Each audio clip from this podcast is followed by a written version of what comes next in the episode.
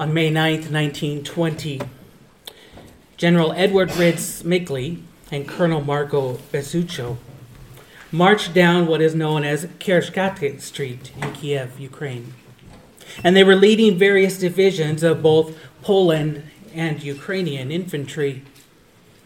It was a parade to celebrate, celebrate the recapture of Kiev from the Bolshevik Red Army by the Allied forces of, Pol- in, of Poland and also what was known as the Ukrainian People's Republic, at least at that time. This victory came as part of the Kiev offensive. It was a joint operation to capture territories that were controlled by Soviet forces.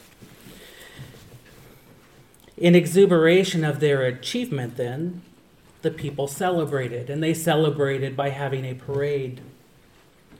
Such parades like this find their root in ancient Rome, when military leaders would return after great triumphs and celebrate what had taken place in their conquest for the empire. Those victory parades are a tradition that have continued on even in this modern era. While the most well known were those joint celebrations from World War I and World War II, even smaller countries and lesser known conflicts celebrate their victory at times with a parade of celebration. Those include places like Estonia, who celebrated their Battle of Võnnu, or even Finland in 1941 and their Viipuri Victory Parade. Today, victory parades overtake the streets of some major cities to celebrate significant triumphs of even sports teams. They've also taken the form to celebrate the inauguration of incoming presidents. And just recently, we had the opportunity to see kind of a victory parade combination coronation, something that some people in their whole lives had never experienced when King Charles was crowned King of England. Throughout history, there are many grand entrances like these. Some are perhaps more important than others. No matter how significant each of those entrances have been, though, there are two that stand above the rest. The grandest of them all has yet to occur. We only know of it by reading Revelation's description of it, saying of Christ's impending return. Then I saw heaven opened, and behold, a white horse. The one sitting on it is called faithful and true in righteousness. He judges and makes wars. And the armies of heaven, arrayed in fine linen, white and pure, were following him on white horses. On his robe and on his thigh, he has a name written King of Kings and Lord of Lords. As grand as that entrance is, there is one that precedes it, one from the past that occurred long ago. Today, we commonly refer to it as Palm Sunday. It marks the beginning of the Passover events and Jesus' final grand entrance into Jerusalem. As we come to our time of worshiping the Lord through the preaching of His Word this morning, we look upon this event, the event that took place the week prior to Christ's resurrection. So I invite you to take your Bibles and turn with me to the book of John, John chapter 12. And I want to bring to you a message that I have titled The Coming King, responding to the coronation of Christ. If you're using the Bible in the seat back in front of you, you can find today's text on page 845.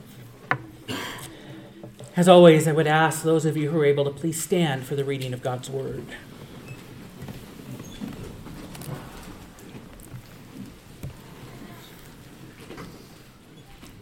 John chapter 12, and I'm going to begin reading in verse 9.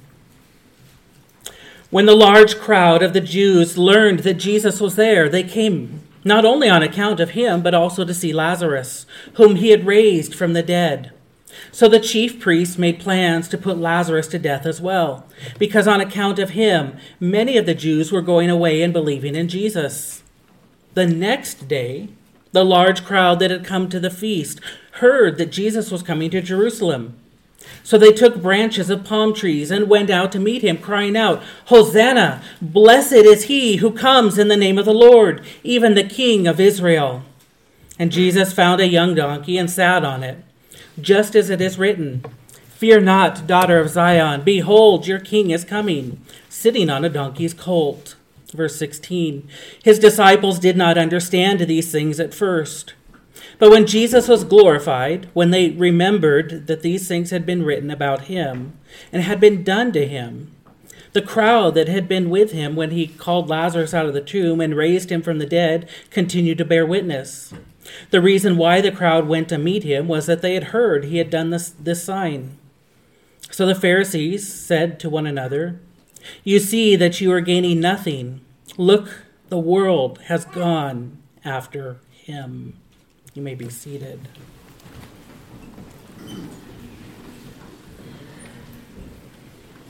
This passage is unique because physically it not only serves as the grand entrance celebrating what's supposed to be Jesus' triumph over the political foes of Israel, but in one sense it serves as his coronation ceremony when they declare him King of Israel.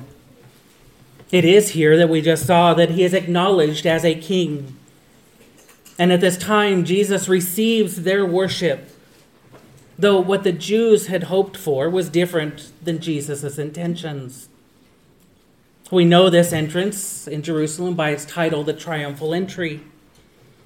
But recognizing that this is really but a foreshadowing of Jesus' ultimate triumphal entry described in Revelation 19, as I read earlier dear friend, a former professor of mine, prefers the accurate title, The Prophetic Entry of the Humble Messiah. And he prefers that title because that is what we see depicted here. Every grand entrance invokes a reaction. For some, they invite times of jubilation and celebration. For others, they may initiate joy at victory, but they may also bring about sadness at personal loss. Whatever it may be, whether it's personal or public, a grand entrance provokes a response. And the entrance of Christ into Jerusalem is no different. The prophetic entry of the humble Messiah is a special event. Not so much for what it was, but perhaps for what it was not. As we examine this passage of Scripture, we come to notice four distinct responses to Jesus' entrance. We find the first response in verses 12 through 15. And it is here that we have the scene of Jesus' arrival in Jerusalem, and it's set. We read, beginning verse 12, the next day, the large crowd that had come to the feast heard that Jesus was coming to Jerusalem. So they took branches of the palm tree and went out to meet him, crying out, Hosanna! Blessed is he who comes in the name of the Lord, even the King of Israel. And Jesus found a young donkey and sat on it, just as it is written Fear not, daughter of Zion. Behold, your king is coming, sitting on a donkey's colt. I want you to note first a response of inference. A response of inference. There are three feasts that called upon the Jews to come to Jerusalem the Feast of Tabernacles, the Feast of uh, Pentecost, and the one they're remembering now, the feast of Passover. The historian Josephus reports that there were 2.7 million people in Jerusalem for this particular Passover. He is also known for inflating numbers. So it's really hard to believe that there were that many people there. But if there were even half as many as he listed, that's an incredibly large group still by their presence and by their participation. We know these then to be Jews who faithfully practice their religious beliefs. It's assumed then that they must be very knowledgeable of the word and the instruction of God. They know enough to at least come here to obey. They know enough also to be waiting for their conquering deliverer. And by this point, enough has taken place for them to infer that Jesus was the Christ and they're responding to Jesus at this point based on those inferences, based on those assumptions. By this point, Jesus is known in the region. The chief priests and the Pharisees assured that Jesus' status, for, for lack of a better term, his status as a celebrity, at least regionally, they, they assured that would take place in the previous chapter when they issued their arrest warning. Chapter 11 closes out noting Now the chief priests and the Pharisees had given orders that if anyone knew where he, Jesus, was, he should let them know, so that they might arrest him. It's like putting somebody on the most wanted list. If Jesus wasn't known before, he's certainly known now. Hearing of his arrival, then, the large crowd goes out to meet him, the text says. Such a phrase seems to only offer a description of what is taking place, but it actually is a specific way to describe the official reception of a arriving or visiting dignitary. It'd be like the United States receiving the president or a leader from another nation. They go out to meet him. And in that case, that leader may be given a, a warm welcome. Maybe events are held in that leader's name and honor by the host. That seems to be how the Jews receive him here as an incoming dignitary or a, an incoming head of state. They have long awaited for the one who would deliver them victoriously over their political enemies. And it seemed to them, by their inference, that Jesus was that promised deliverer. And so they greet him. They greet him with palm branches. Palm branches have been used at various feasts to symbolize resurrection and authority, perhaps pointing to Christ's ultimate triumph of authority. More recently, though, more recently in our text, palm branches were established as a symbol of national victory for the Jews. They were used to welcome Simon Maccabeus in some of his great triumphs when he returned to Jerusalem, and they praised him with songs, singing over him, and using palm branches. They were also used by his brother Judas at the rededication of the temple. But palm branches were not only historically significant, but they're futuristically significant as well. They're seen before Christ in his throne, used for praise and worship of him in Revelation chapter 7. And a scene that John describes for us, saying, And this I looked, and behold, a great multitude that no one could number from every nation, from all tribes and people and languages, standing before the throne and before the Lamb, clothed in white robes, with palm branches in their hands, and crying out with a loud voice Salvation belongs to our God, who sits on the throne, and to the Lamb. In this way, then, the palm branches are used by the Jews to declare their praise for Jesus. But accompanying their actions of praise are also their words of praise. As they cry out in our text, Hosanna!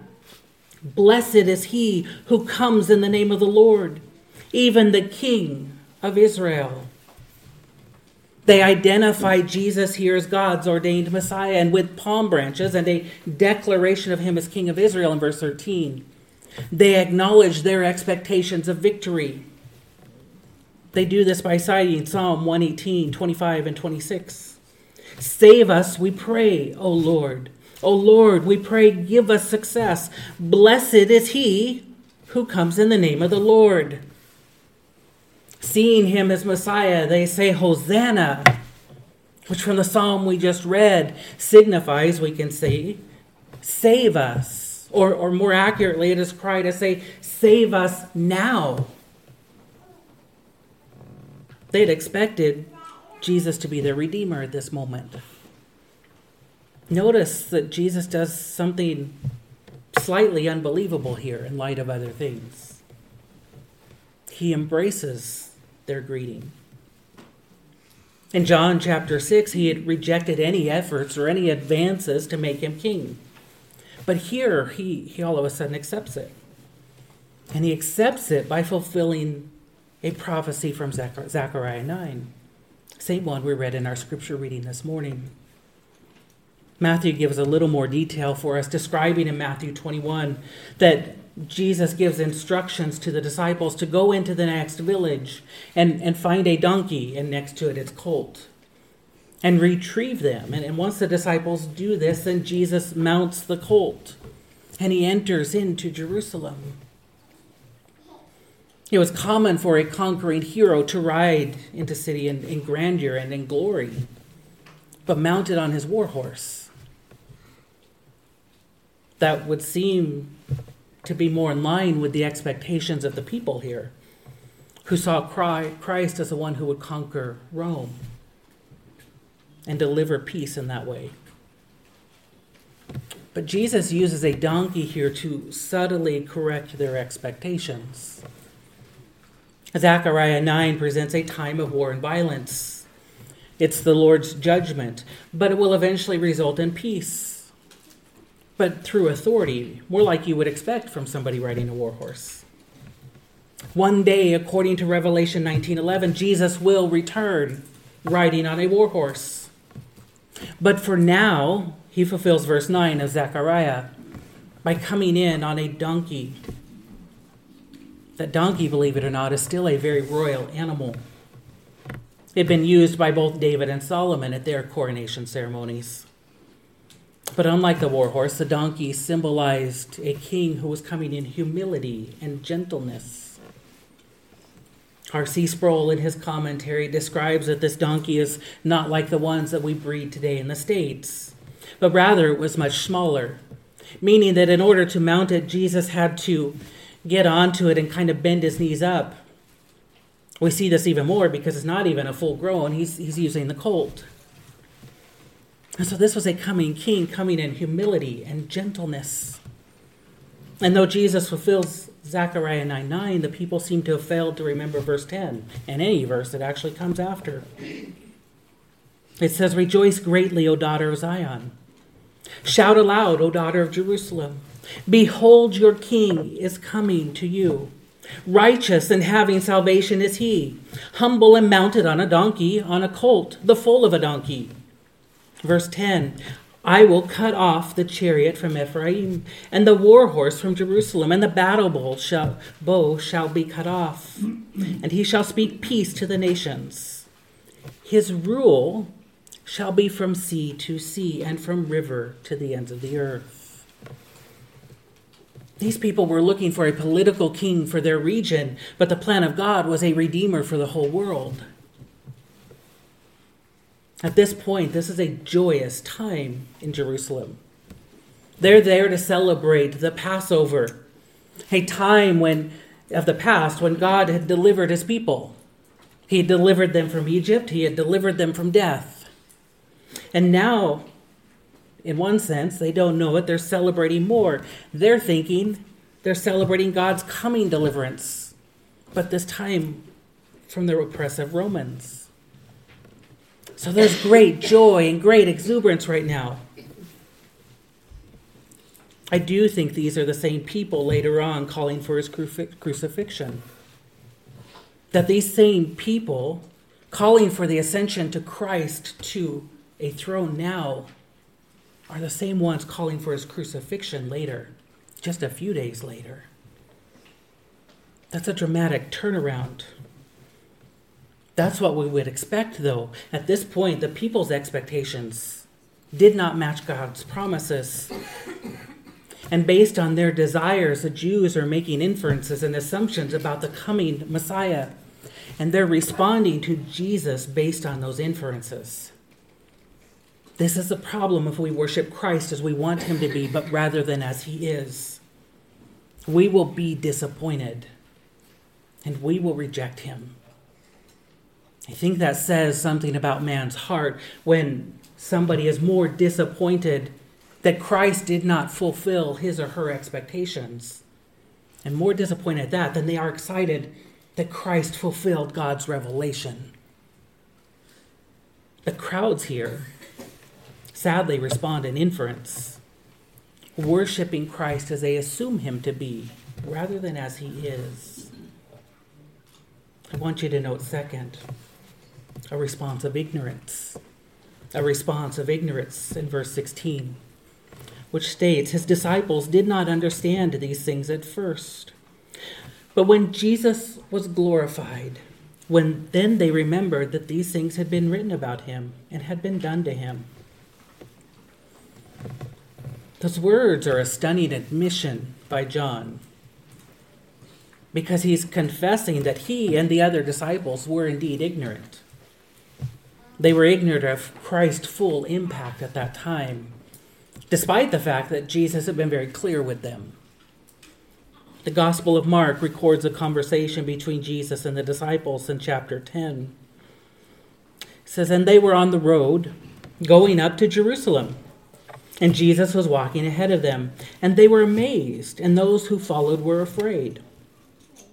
And taking the twelve again, he began to tell them what was to happen to him, saying, See, we are going up to Jerusalem. And the Son of Man will be delivered over to the chief priests and the scribes, and they will condemn him to death and deliver him over to the Gentiles. And they will mock him and spit on him and flog him and kill him. And after three days, he will rise. It's slightly baffling because at this point they're already on their way to Jerusalem. And Jesus explains what's going to occur. This is not a conversation that happened months ago and they just forgot about it. Quite literally, they're on their way to participate in the very events that Jesus is telling them will happen. And yet, John admits, we really didn't understand these things until later. Jesus offers assurance later on in John. And he tells the disciples, the Helper, the Holy Spirit, whom the Father will send in my name, he will teach you all things and bring to your remembrance all that I have said to you. Certainly, knowing that they would not remember everything that they'd been taught.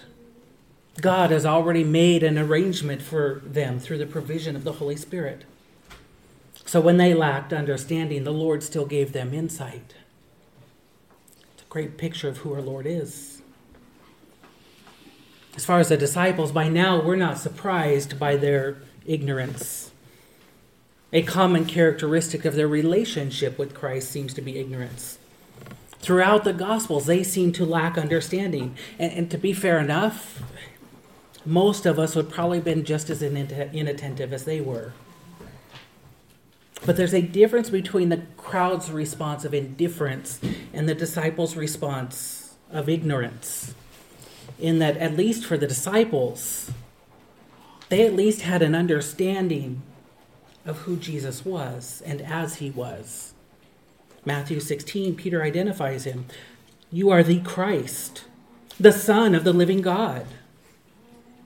They at least followed Christ for who he was. It was just that their response was incomplete because they were incomplete in their knowledge. We're not that different from the disciples. We're still ignorant of who Christ is to some degree. Through God's Word and through God's Spirit, we have some greater understanding perhaps than they did at that moment, but it's still incomplete.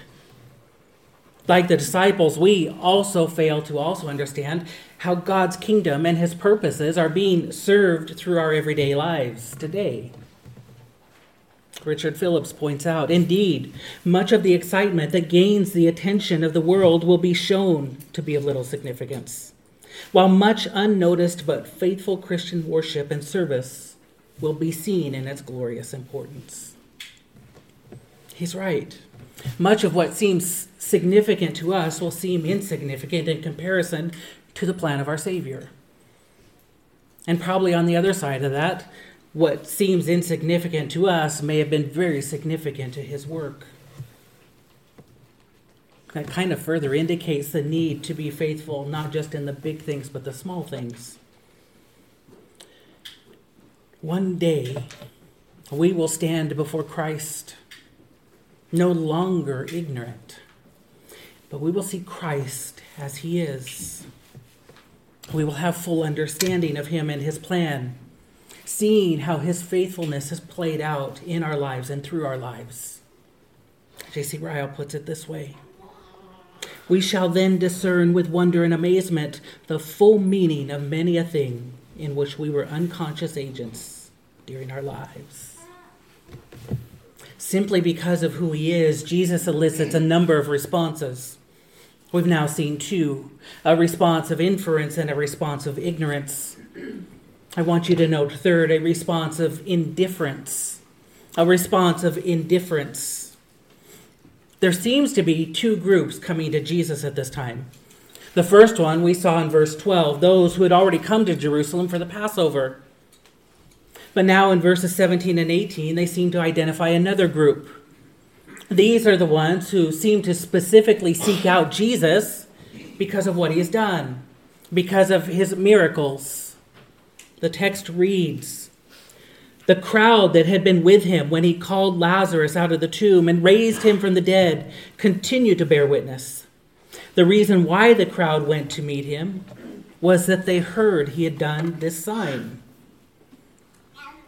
The miracle of Lazarus' resurrection has now been told throughout the land.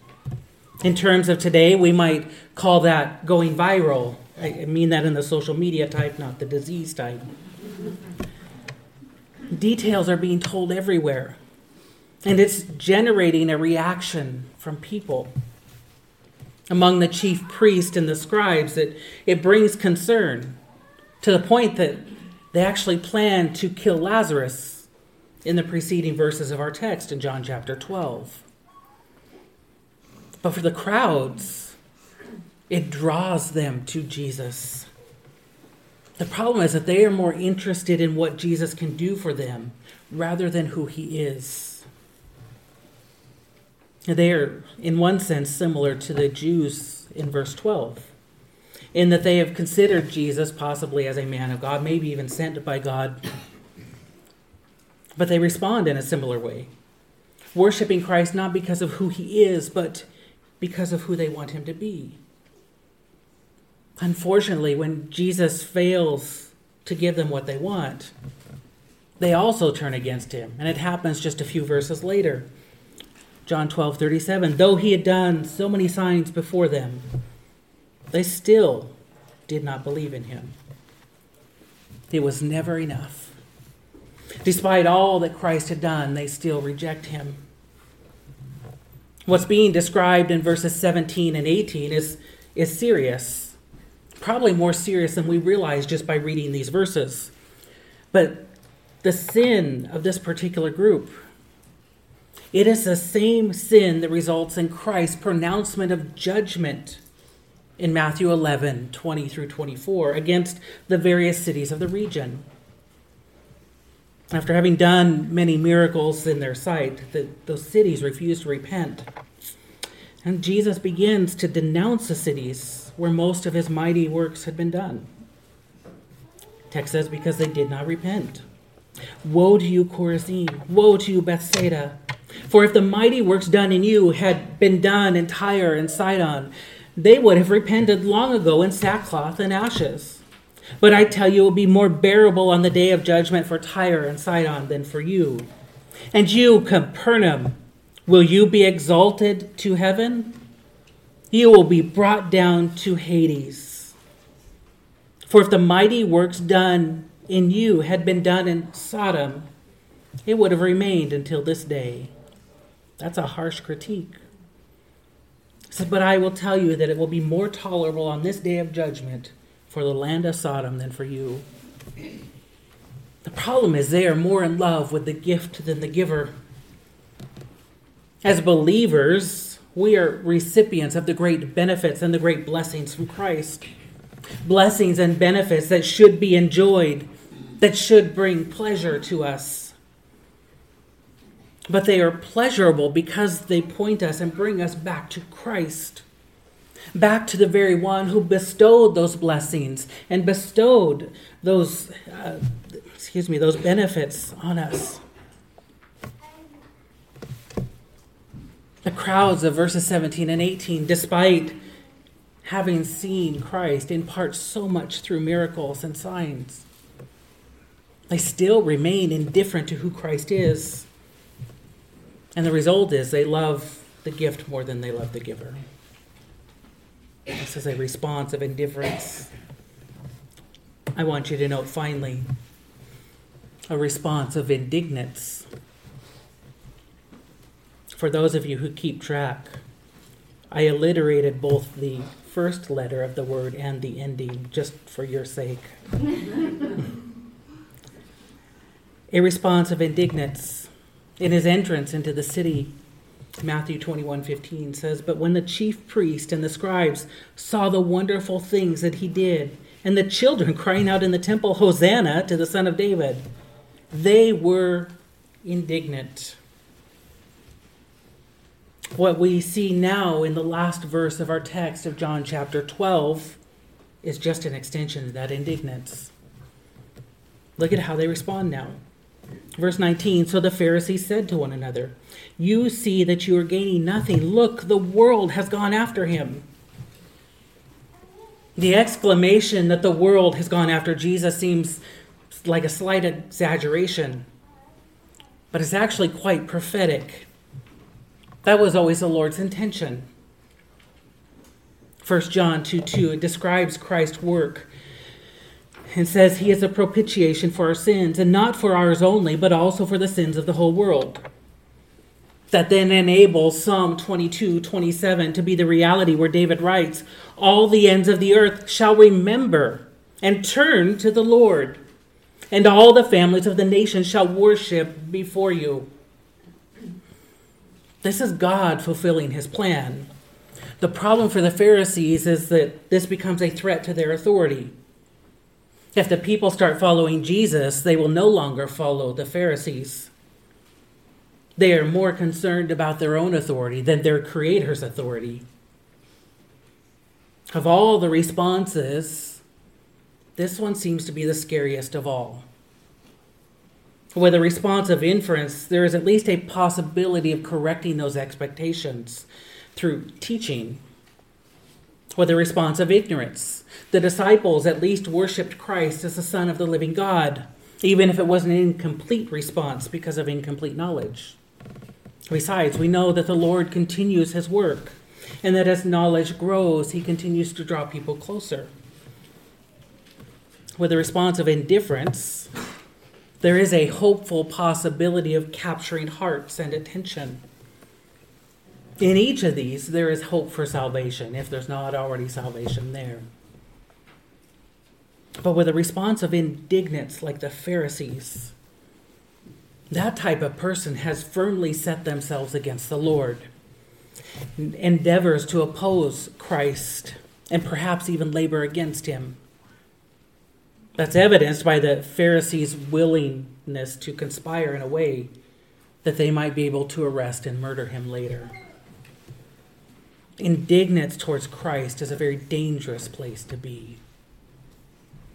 In all cases, though, in all of these responses, it's ultimately a refusal or inability to see Christ as he is.